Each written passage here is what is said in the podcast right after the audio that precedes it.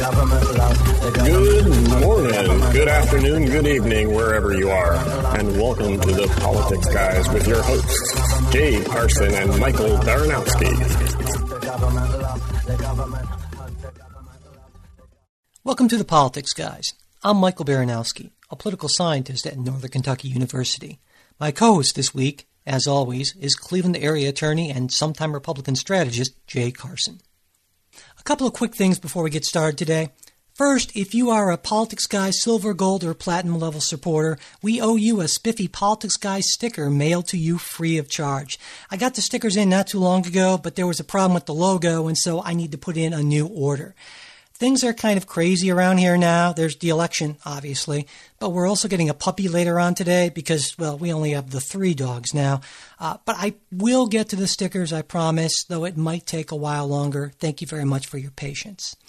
Also, The Politics Guys now has a listener message line. If you've got a question, comment, or correction for our listener mail segment or a potential Ask the Politics Guys question, you can now leave a voicemail message with us, and if we use it, we can let you speak for yourself instead of us reading your words. If you want to try it out, give us a call at 408-840-3518. Tell us your name, where you're from, and then your comment, correction, or question. Again, that number is 408-840-3518. And we've got that number on the website too, and of course that's politicsguys.com. You know, we're always trying to come up with things like this to make the show better and more responsive to our listeners, but of course that takes time and resources, both of which can be tough to come by. So if you like what we've been doing and you're in a position to help us out financially, we would really appreciate it if you consider joining our group of generous donors. To do that, just go to the website, again, politicsguys.com, and click on the PayPal link you'll find there. Thanks. Now, finally, our biggest announcement. Over the next few weeks, Jay and I will be bringing on a few people as guest hosts to do the podcast with us. A number of listeners have mentioned that, to this point, the show's been all middle-aged white guys talking to other middle-aged or older white guys, and we'd like to change that. So please let us know what you think about our guest hosts and this new three-person format. And if all goes well and you like what you hear, we hope to have a third politics person, I guess, not a guy, on a permanent basis. Now, today, actually, Jay's had some technical difficulties, and so he can't be here. So I'm joined by Dominique Wagner, a friend of mine who's a Cincinnati area attorney, though not one of those crush the little guy under the boot of the man type attorneys like Jay is. Dominique, welcome to the show. Why, thank you. I'm happy to be here. And we're just going to jump right in and get started with our top story this week, multiple terror attacks. The first was the mass stabbing of 10 people in a Minnesota mall, which happened last Saturday. The attacker, 20-year-old Dahir Ahmed Adan, was a Somali refugee who came to the United States as an infant. And on Sunday, ISIS claimed responsibility for the act. The other attacks, which got a lot more media attention, were multiple bombings in New York. One along the route of a Marine Corps charity run, where no one was injured, and then a second bombing in Manhattan, where 31 people were injured. Following this, authorities discovered multiple bombs in a train station in New Jersey. And early this week, police arrested 28-year-old Ahmad Khan Rahami and charged him with the crimes. Rahami was born in Afghanistan and came to the United States in 1995, becoming a naturalized U.S. citizen in 2011.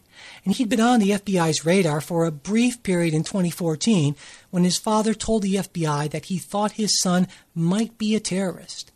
Now, some people say that these lone wolf-type attacks are likely to become even more common and that they're almost impossible to prevent. What do you think about all this, Dominique?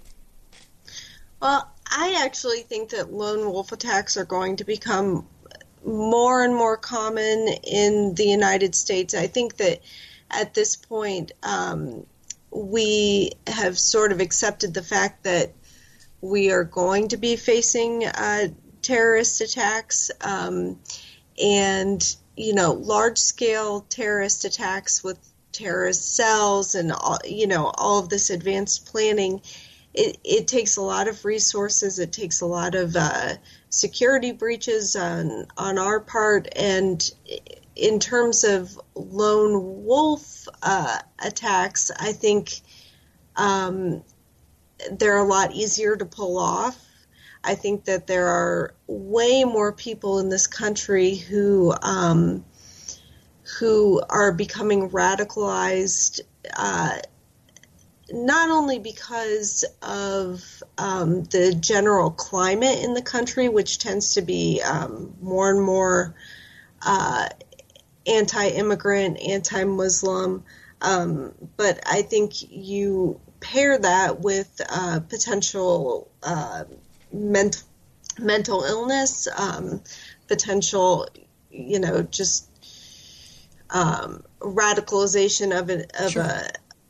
An ideology and fairly easy access to different types of weaponry and you know, I think we're just going to see a lot more of this. Yeah, you know, that one of the things you mentioned kind of ties right into something that Hillary Clinton has been saying is that Donald Trump is a great recruiter for these groups because of his anti-immigrant and anti-Muslim particularly stances. You know, it seems to me that, well, the other view is something that I think Trump and some conservatives would say is that this clearly is an intelligence failure, a failure of the FBI. They knew this guy was questionable, and they dropped him. They did a brief kind of investigation. I think they called it an assessment. And so there are some people who are saying what we really need is we just need to radically increase the number of checks. We need to pay a lot closer to attention to these people and just really, you know, crank up the law enforcement and that sort of thing. Do you think that's a viable response? I mean, I do think that one thing I think that the American people in general don't particularly understand is how hard it does tend to be to get into this country, right? Especially on a refugee status. And I think when it comes to when you're looking at the different responses from Trump and Clinton, Trump went kind of in the normal Trump doubling down, we have to keep immigrants out in order to protect our national safety. You know, Clinton kind of went the other way in terms of we need to be making sure that we're making people feel more included and, you know, not giving them a reason to become radicalized. But in terms of upping the amount of time that we spend tracking people, I mean, you know, this guy obviously should have been tracked a little bit better. He's been on the FBI list since 2014. He had his own family members reporting him. So I do think there was some sort of failure in terms of, you know, our government in keeping an eye on him. But generally, when you look at the fact that, you know, these attacks are relatively rare, it seems like we are doing a fairly good job at keeping an eye on potential suspects. Right. Yeah, I think that's a good point is we don't hear about all the attacks that didn't happen and so forth. And of course, it takes a lot of resources to continually monitor people and so forth. It's not like on TV where these agencies just have, you know, limitless resources for this sort of thing. But I think that's one of the reasons why one of Trump's arguments about this, as I understand it, is so resonates so much, and it's that we need to keep these people out in the first place because it's a lot easier to keep them out than to let them in and try to watch them. And so if we just close our borders to these people, and Donald Trump on a number of occasions has said, until we figure this out, we should just essentially drastically reduce or even halt immigration in countries that have terrorist issues and ties and so forth. And so I think to a lot of people, they hear this and say, yeah, that makes an awful lot of sense to me. But I mean, does that make sense to you? Well, you know, one of the major problems I see with Trump's general campaign strategy is it seems to all sort of boil down to building different walls. Right? It does like a wall. Yeah, good wall. Let's make sure we keep the Mexicans out. Let's make sure we keep the immigrants out. I mean, you almost wonder at what point he's going to suggest that we build a wall around the entire United States and you know, just sort of keep the Canadians out. You know, yeah, coming in and out in general.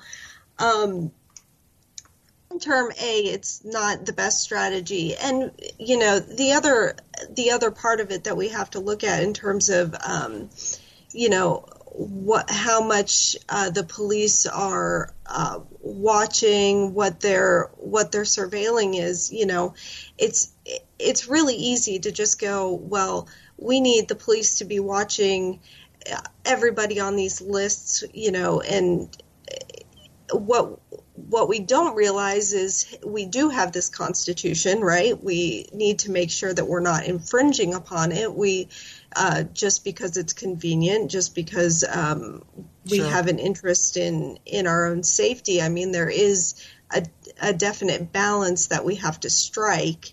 And, you know, we're going to have people who are reported as potential suspects. The way that our system currently works is until you've committed a crime, you are, you know, considered innocent, and you do have the right to be left alone. You do have the right to be limited in terms of how much the government can surveil you. Yeah. Yeah, I think in the end, my takeaway on this is that this is just an extraordinarily difficult problem, and anyone who's proffering a simple and easy solution, whether it's increased monitoring or keep them all out, is almost certainly at least part wrong, or certainly not going to really be nearly as effective. It's the kind of thing that sounds good perhaps in a campaign, aligning a campaign, but as a matter of policy is woefully incomplete, I'd say.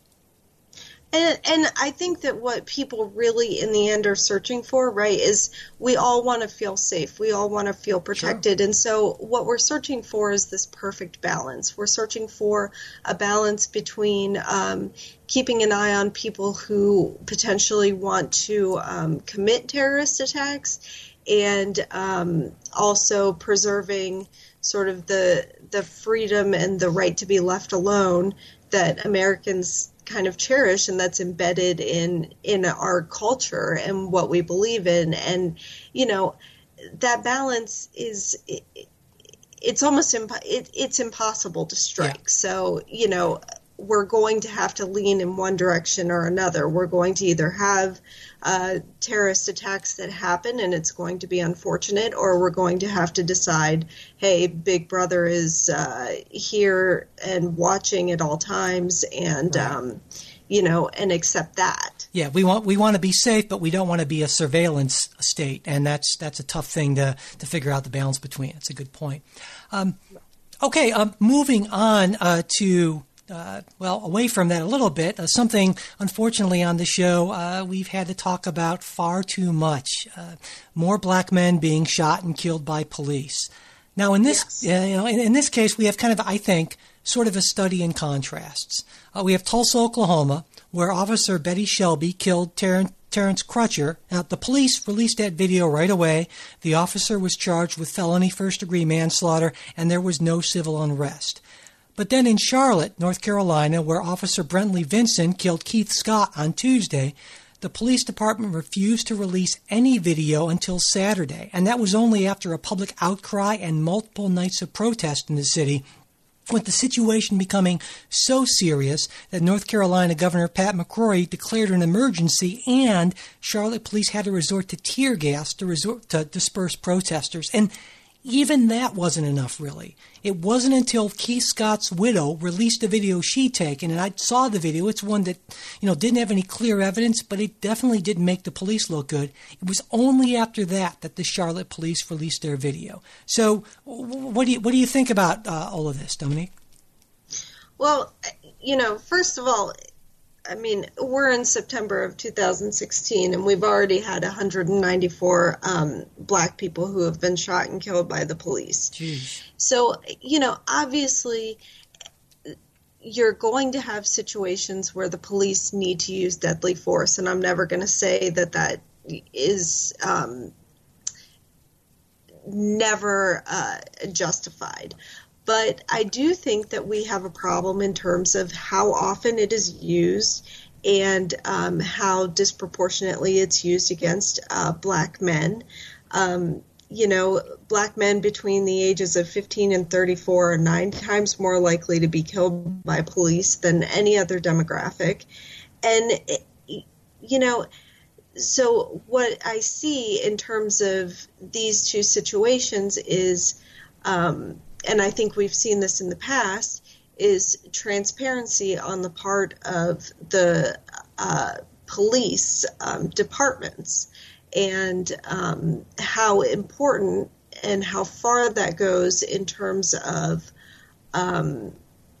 being able to keep calm in cities when, you know, I think when the citizenry feels like the police are saying, okay, yes, we have a problem. Here is all of the information that we can give you in light of the fact that this is an ongoing investigation. We want to hear your thoughts on the matter. That people generally feel heard, and when they feel heard, they feel they feel less rage about the situation. Yeah. But that's just the tip of the iceberg, right? That's the way to keep things calm after the fact. Right. You know, there's before the fact, there's the lead up, there's how do we change this actual systemic problem? Sure. Yeah, and that's obviously a much bigger issue. And my take on this for a long time has been that this isn't anything that hasn't been going on for generations. And I would be willing to bet that the police are probably a lot better in terms of how they deal with minorities than they were in the past. But the difference, of course, is video, and everyone has cameras, and this is coming out. And all of a sudden, in the space of a few short years, police who were used to doing things in a certain way, now they're facing an entirely new reality, and the changeover has been, rocky to say the least. So I don't think there's any explosion in police violence against minorities. I just think for the first time it's being shown on video, and that's huge. Oh, absolutely. I mean, when I was a teenager, I went and actually visited the vestibule where Amadou Diallo was shot, and he was shot at 41 times by the cops. He was hit, I believe, 20, and the vestibule that he was shot in, I mean, you would not even believe the amount of bullet holes. And you know, you hear the stories that he's reaching for his ID, and he doesn't speak English, and there is no recording. And so, you know, it kind of gets swept under the rug, even though it makes people a little uneasy.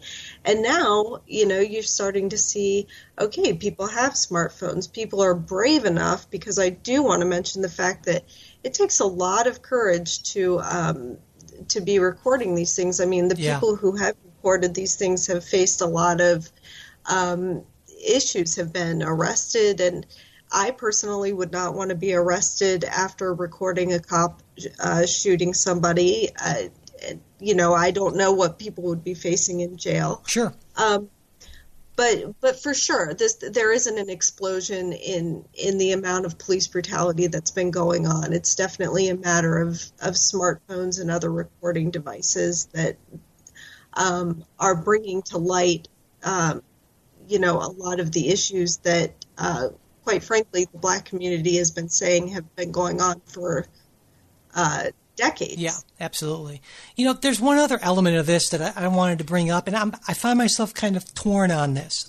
There's a law in North Carolina set to go into effect on October 1st that says that the police don't release this video evidence except with a court order. And the rationale for this law, I sort of get. And the rationale is that you don't want these things being sort of tried in public, and a video itself, even though we think that a video tells you everything you need to know, oftentimes it doesn't. And so in a way, I'm sort of sympathetic to that. But in another way, I guess I feel like, given the huge history of mistrust, especially between minority communities and the police, that sort of law makes that even worse. And so while I sort of get the intent of it, I don't know. I have a problem with it. What do you think? I mean, is there a good rationale for this law, do you think? No, I don't think it's a good rationale. First of all, what other potential crime is there where the press does not release any video that we have, right? I mean, the public has a right to the press, and the press has the right to, I mean, this is sort of an established issue, and you see states do this all the time. They pass laws, and then these laws sort of snake their way through the federal courts, and eventually they're ruled unconstitutional, and that's what I see happening with this. And, you know, eventually it's going to be a matter of, you know, sunshine laws state that if the press requests a video, unless you have a very specific reason for not releasing it, you have to release it to the press. Do I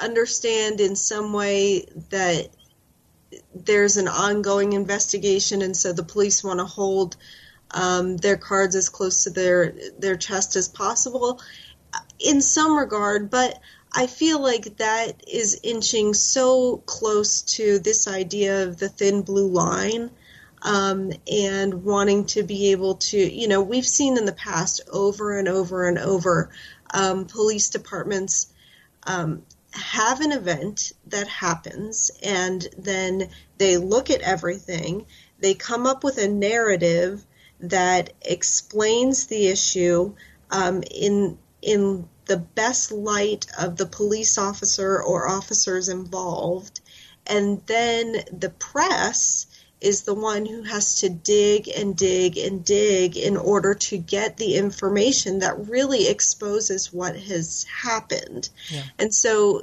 you know, a law like this, I don't really think it does anything good for the community. I think that it, I think it's good for the police, but that's about it.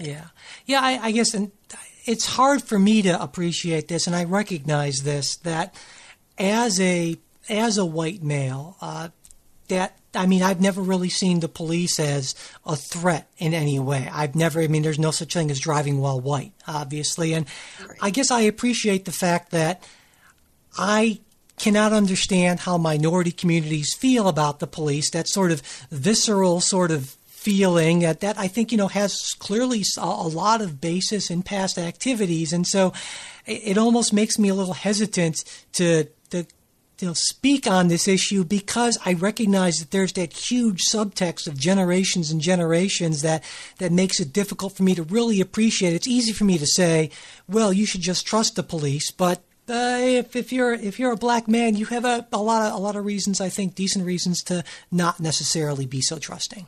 Oh, absolutely. I mean, you know, the way that I think that if white communities started to get policed in the way that black communities get policed, we would see some major changes very quickly. And I say that not only as, you know, somebody who has, you know, obviously I have a lot of privilege in terms of being white and being fairly comfortable with trusting the police, but I also, from a professional standpoint, have seen, you know, just the differences in the way that communities are policed, and it's a problem. And really, I think that, you know, police shootings are sort of on the far end of the spectrum. But if we are really going to get to the root of the problem, we have to start with sort of the, and sexy isn't the right word, but the non-sexy part of it, which is, you know, how do we start to police communities fairly and equally? And, you know, that really is the starting point. Yeah, that makes sense to me. Absolutely. You know, that's interesting. You mentioned that, because this relates very much to a Donald Trump story, actually, from this week. And of course, Donald Trump had yet another interesting week. It seems like all of his weeks are interesting, but there was he announced essentially a wholehearted embrace of a stop and frisk policy, which he claims was tremendously successful in New York City. And of course, that policy is no longer being used there because the courts found that it was being carried out in an unconstitutional constitutional manner due to its disparate impact on minorities. And, criminal justice researchers are somewhat divided on the utility of stop and frisk, but one thing we know for sure is that it's extraordinarily unpopular with the minorities that Donald Trump says should give him a chance because they've got nothing to lose. What do you think about the stop and frisk and Donald Trump's embrace of it? Well, it doesn't surprise me that Donald Trump embraces stop and frisk policies. I mean, first of all, I'll be entirely honest. I see Donald Trump as a fairly racist human being. I think that on some level he knows that stop and frisk policies disproportionately impact the Black community in terms of harassment by police. When I was a prosecutor, I saw case after case come in that started just with stop and frisk policing, and they were never from they were never people from Hyde Park, right? Let's just say, right? His idea that the using stop and frisk more aggressively would somehow stop violence in the Black community or would lessen violence in the Black community doesn't surprise me, because it's sort of, it really lines up with this kind of almost fascist leaning that I see him having, and I think he also has a very misguided understanding of what the Black community is actually really like. I don't think he really understands sure. yeah. Black communities in general. And to be entirely honest, one thing that really worries me in terms of Donald Trump being president is I don't think that he actually has any clue that stop and frisk has been ruled unconstitutional in its application in New York. And I don't think he cares, even if he did know that. Yeah, and I think it's important to point out that not only is it unconstitutional, but Donald Trump is right in the sense where he said that crime went down after stop and frisk was implemented. But this is a case where correlation doesn't necessarily imply causation, as social scientists like myself would say, confusingly maybe. But the point being is that crime continued, that those rates continued to go down after stop and frisk was stopped. So it seems like that's probably not the factor. But again, this is one of these inconvenient facts that I think Donald Trump is ignoring on this, I totally agree. And, I think that the other problem that I have with Trump is I think that his understanding is, well, if I was president, I can see him saying things like, I would make stop and frisk a national policy, and having absolutely really no understanding of the limitations of the power of the presidency, and that is, that's sort of its own tangent, sure, but also very worrisome. Oh, yeah. Because I don't think he really has a full grasp of the separate branches of government and where they where their powers fall and where they don't fall. Yeah, I think that's fairly safe to say. Absolutely. There was another Trump story this week that maybe didn't get as much play as I thought it should have.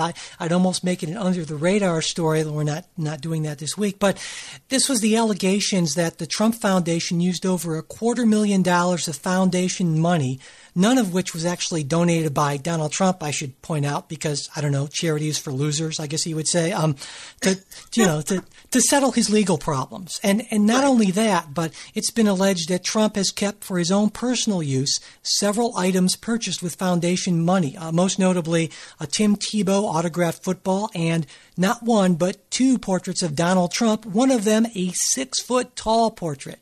Yikes.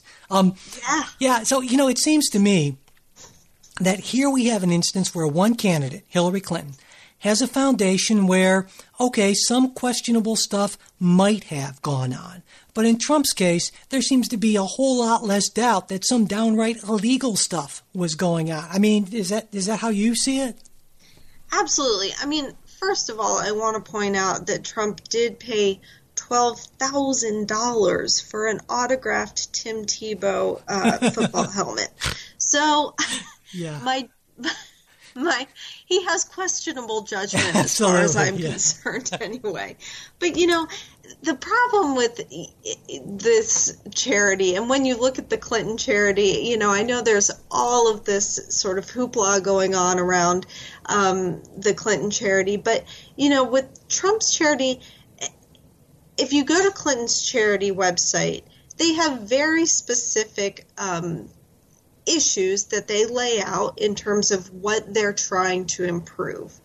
Trump's charity, you know, this foundation actually has no philanthropic point that it really can speak of, or charitable purpose, and yet as a, you know, as a 501c3, it's supposed to have a purpose, right, and it's supposed to be following these laws, including, you know, not using political donations for self-dealing.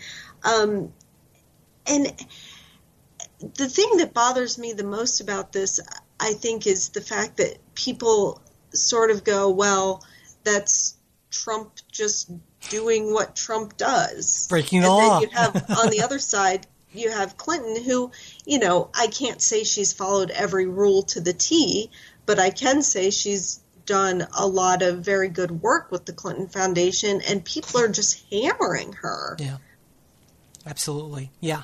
I mean, on one hand, I guess some people would say, well, the difference is that Hillary Clinton, as an office holder, had a position of public trust that she may have abused. And so that's a little bit more serious than a businessman trying to, you know, create an advantage for himself in whatever kind of ways by not just skirting the law, but breaking the law, essentially. That's the counter argument I've heard.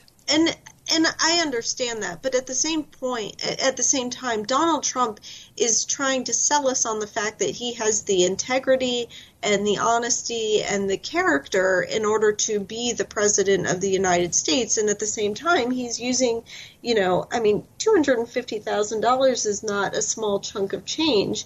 And he's using that to settle legal problems, you know, and that brings up a bigger issue for me, which is if he does become president, you know, what happens to all of these business interests? Right. You know, what happens to, how are they divided? How are they, you know, I don't know what that looks like. I don't know if anyone knows what that looks like, because it's been sort of an unprecedented issue. Yeah.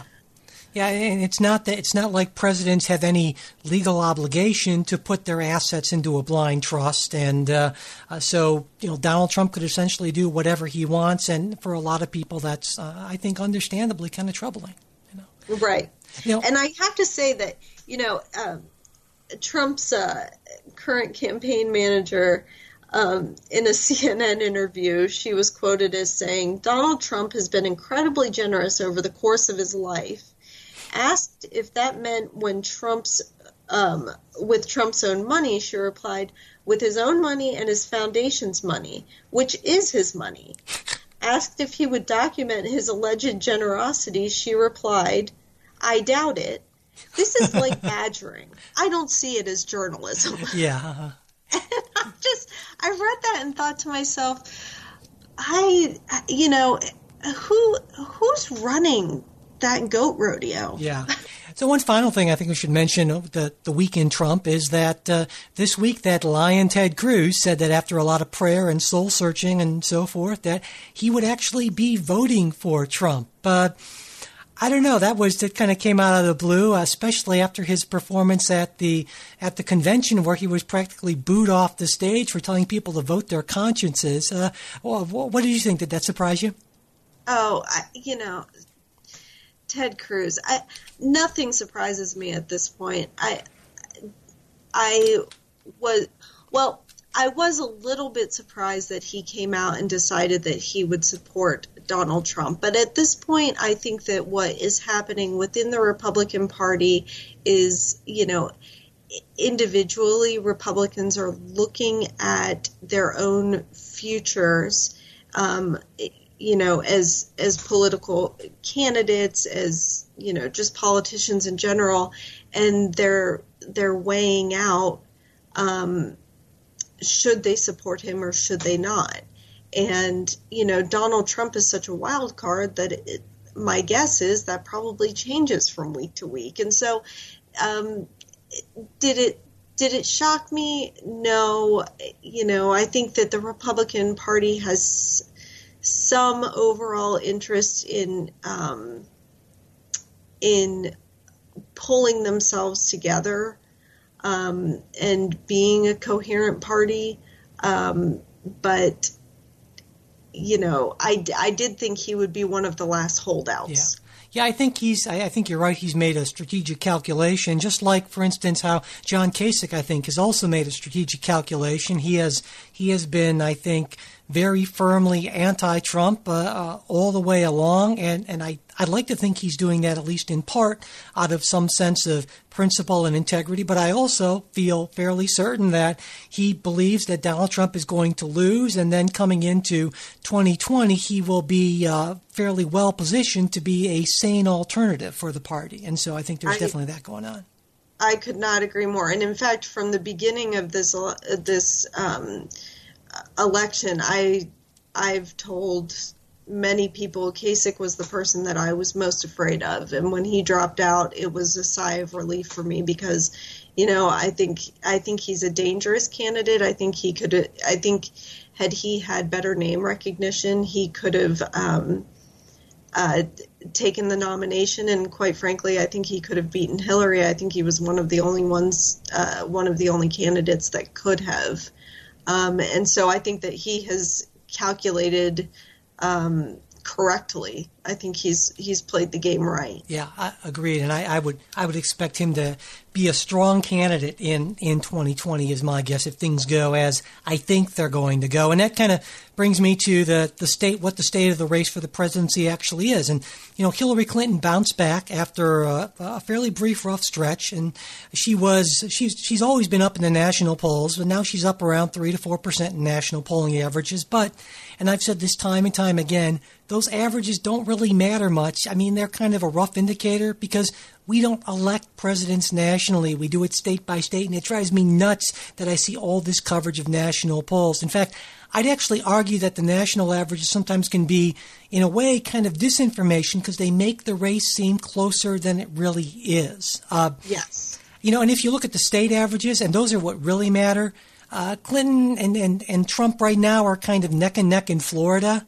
Although it looks like, as things stand where they stand now, that she's not going to win Ohio. But still, if you look at the overall map, Clinton has a lot more electoral votes that are essentially locked up than Trump does, and she can actually afford to lose both Ohio and Florida, though that's not going to give her a lot of margin for error. And, you know, right now, I looked at some pollster sites, some prediction markets. They all say Clinton around a 70% or so chance of winning, though it's important to point out that this is, number one, before the first debate, and we're recording this on Sunday. That's going to happen tomorrow night.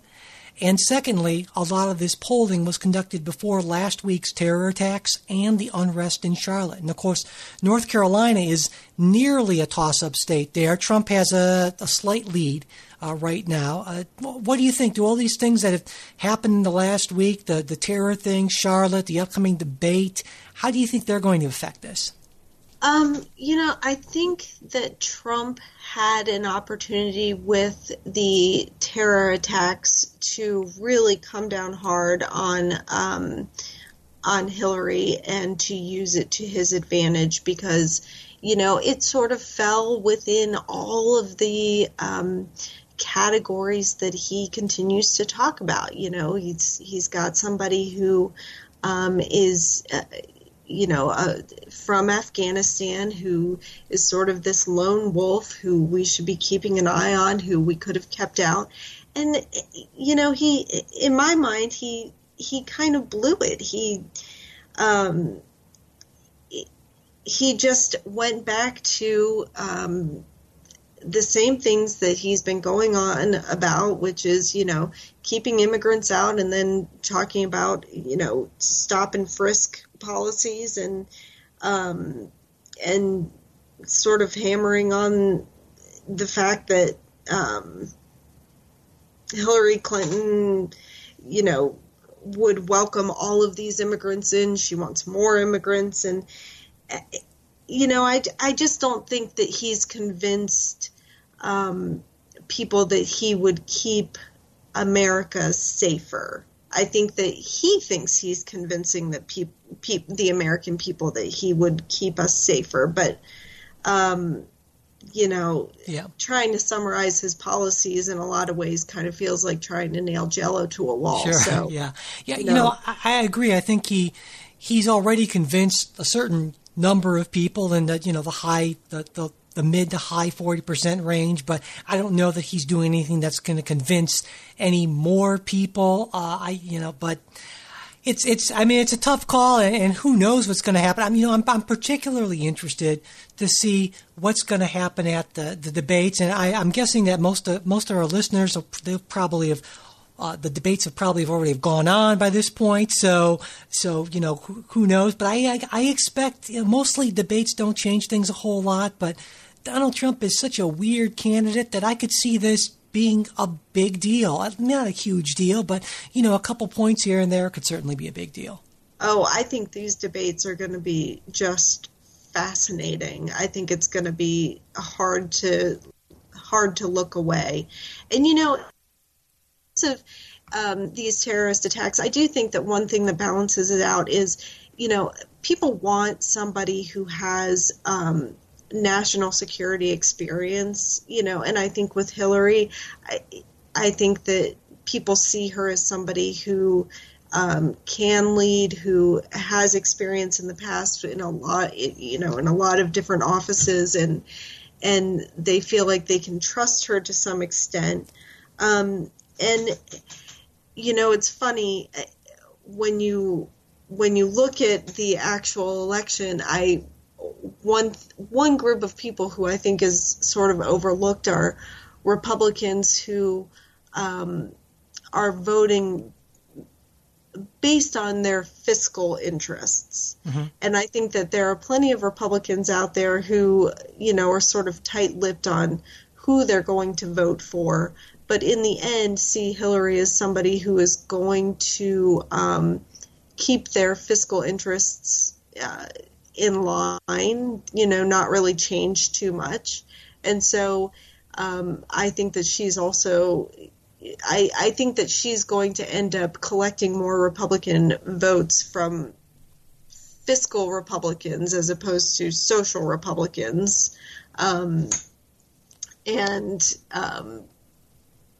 I think that's something that's been sort of overlooked. Yeah. Well, I've made no secret of the fact that while I am not a big Hillary Clinton fan by any means, I'm certainly going to be supporting her, especially given the alternative. And so I hope you are right in your analysis there for sure. All right. Well, I see we're running kind of long. We had a lot to say, but so that'll about do it for this week's episode. Thanks, everyone, for listening, and thank you, Dominique, for coming on and joining me today. I really appreciate it. Absolutely. Thanks a lot for having me. It was a lot of fun. And so, everyone, you know the deal. If you have any thoughts, comments, criticisms, or questions for us, the Politics Guys, we would love to hear from you. Our email is politicsguys@gmail.com. And now, remember, you can also leave a voice message for us by calling our listener line at 408-840-3518. Again, we have that number on our website, but it's 408-840-3518. And our Facebook page, where we post throughout the week, Facebook.com/politicsguys page. We're also on Twitter at Politics Guys. And if you're interested in helping us keep the show going, sharing and retweeting our new show posts and tweets, and reviewing the show on iTunes or Stitcher really helps. And finally, of course, if you'd like to support the show financially, you can do that through the PayPal link on our website. While you're there, be sure to check out our listener rewards. The Politics Guys will be back next Sunday. We hope you'll join us.